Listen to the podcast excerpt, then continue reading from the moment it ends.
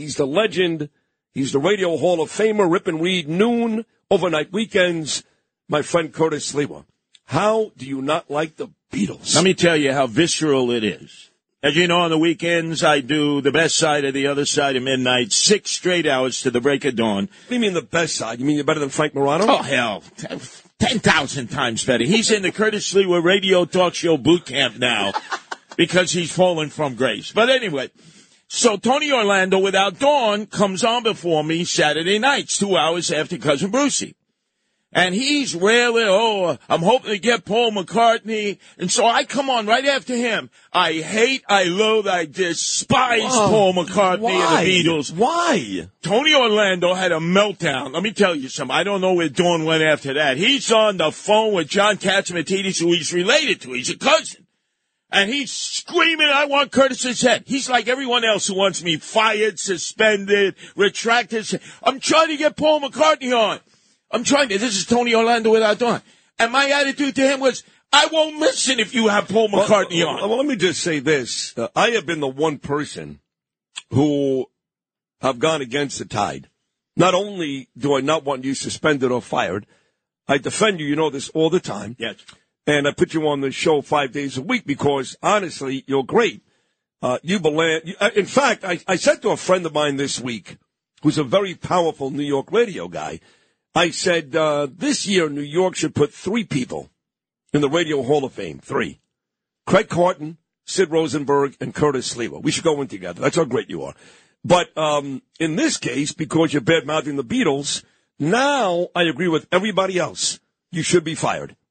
No, no, ours was a family feud. Let me take you back because you weren't even birthed, right? What were you, three years old? Minus three. You were pooping in your, your dirty water diapers at that time. I was born in 67, and the uh, Beatles made that visit 60 years ago today, in 64, the year that Lou was born. Yes, all right. So now you walk into the Sliwa household. You were in the house in Canarsie. My sister, Alita, my older sister, she got seven years on me. She went to St. Brendan's in Sheepshead Bay. We had uh, what you called uh, the RCA TV 13 inch with the Victrola in the console. And she had the 45, the 7 inch uh, Love Me Do, the first Beatles song. So good. And she's playing it over and over and over. And so I'd say equal time, equal time. But I'm, uh, what, I'm 10 years old. And eventually I was able to get equal time and I played that song, I Can't Get No Satisfaction by my favorite group, the Rolling Stones, because they were at war. It was like civil war between Beatles and Rolling Stones. And I gotta set the record straight. If in fact I ever do get that award that you suggested, I will dedicate it not to somebody in talk radio, but a guy who never got credit where credit is due. Let me guess. Ron Jeremy. No. Oh. Uh, that's freak. By the way, from Forest Hills, right, Ron Jeremy? Is that true? Absolutely. And you know, this guy introduced Bob Dylan, Forest Hills, the tennis stadium, right, when they used to do concerts, and they booed Bob Dylan. They should not allow any concerts at the Forest funny. Hills. They booed, They booed him. booed Bob Dylan, who was shocked. You know, he was in a drug-induced oh, psychosis. yes, yes. But you booing Bob Dylan? You don't deserve concerts. Who was it? Murray the K and the Swinging Soiree. Sure. He was the fifth Beatle.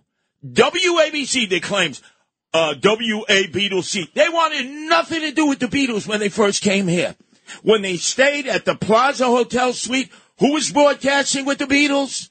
Murray the K at WINS before they became all news. 7 to 11 at night. That's who I listened to. I've said it over and over here. I did not listen to WABC because it was only top 40. Murray the K and the swinging soiree show was amazing. He would start with Sinatra and then he'd go in and he, he'd always give narratives and talk. Well, he sounds a lot like Cousin Brucey to me. Exactly. Yeah. Exactly. These were great DJs, but he never got credit. In fact, he went on tour with them for, he was in George Harrison's room in Miami broadcasting from there. Wow. I And didn't my, know any of this. My sister was such a Beatles fanatic. We would visit our Polish relatives in Chicago once a year, and my dad and mom would drive out. Oh, we're going to stop in Benton, Illinois. Why are we stopping in Benton, Illinois? That's where George Harrison first came in 1963 when nobody knew him. His sister lived there. Nobody knew George Harrison at that time. So you're telling me, and we'll move on to the other next topic here momentarily, but there's not one Beatles song, Yesterday, Long and Winding Road, Hey Jude, There's not one Beatles song that you enjoy, not one. Yes, yes, it's when John Lennon broke away because of Yoko Ono, that group breaker, and then she started wailing, screaming, and yelling. they should have used that at Gitmo. That could have broken Khalid Sheikh Mohammed, sleep deprivation. What the hell would he ever allow Yoko Ono out on a stage screaming like she was having natural birth?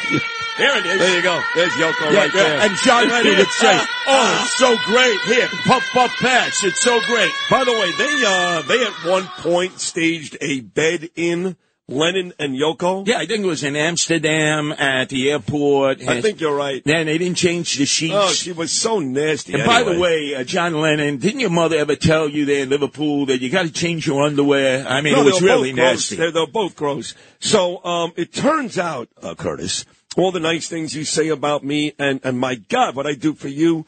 You're going to speak Saturday at my major event at the Fifth Hold Avenue on a Synagogue. second. I almost had to run in here like Arthur Mercante Why? Sr. You and Noam going back and forth, the greatest boxing referee of all time. All the great heavyweight battles with Muhammad Ali. I had to be like Arthur Mercante Sr., who was from Long Island, separating you two. I thought it was going to be like, oh my God, this was going to be like uh, Haganah versus Irgun when Very the Jews good. were at war with Very one good another. reference. Yes, well, I'm trying to make the point to Noam that even though my heart breaks for these hostages, and I'm the guy that has now sat with Rachel Goldberg twice. Yes, yeah, great interview. Thank great, you. Great. Thank you. My heart breaks, but we cannot, we cannot do this. We are playing right into Hamas's You hands. see, that's the battle that takes place in Israel and here in America between Jews. There's no battle. Bibi knows what he has to do. It's the media. It's the White House. No, what he like has to, Noam. uh, uh, may- Bibi may I- knows what he has may to I do. disagree with you. He's got to do one thing. Yeah. Bomb Iran and take out Oh, that agree. nuclear No, weapons listen, uh, reactor. that's a whole other because story. He, the, the clock is ticking on him. I agree, and it would be nice if the United States helped him. oh, they're not. I know they're not. But it turns out that with uh, me having you speak on Saturday night, me saying just moments ago you belong in the Radio Hall of Fame. They're going to let me speak. They're Some of those same people who, in the campaign against Eric Adams, called me an anti-Semite while he was a Farrakhan lover. Do I get to do I get to I fornicate and mad dog some of these people? You do. I, I don't think Eric is going to be there, but you can do whatever you No, want. no, no, no. not Eric. No, okay. Some of your peeps. I understand. So that would be very nice. Here they're spending all this money to help honor me. You're going to kill them. But you are going to speak somewhere in between Dov Hikind, Lizzie Savetsky, and the rest of them. Oh, I, I'll, I'll be on. I'll be talking at two o'clock in the morning at that rate.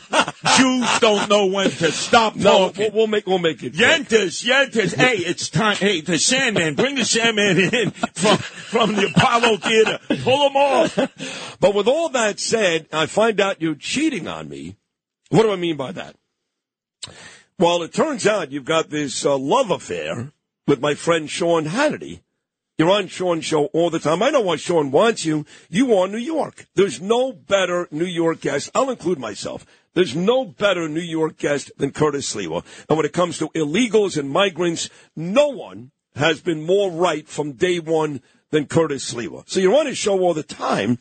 And last night, he took some video, Sean Hannity and Fox News, of, I guess, some type of scrum in Times Square. What happened out What there? are you, a real Brit? Scrum? yes. What, next you're going to be talking about fake, phony, fraudulent, fugazi football, right? Don't forget, my daughter goes to college in Europe. But, but what happened last night with you in Times Square? All right, Did you first- kill anybody last night? Almost. Oh, Almost. All right. Uh, we're patrolling Times Square now because the Venezuelan gangbangers rule. They control the deuce. Can you imagine this? We put them up in all these hotels, $500 a night, culturally appropriate food, iPhone, cell phones, health insurance, moped, right? Mopeds and motorbikes with no licenses, no registration, and they're rolling up and down the streets. We, we rule the night. In Spanish, they're saying, we rule the night. I said, where are the cops?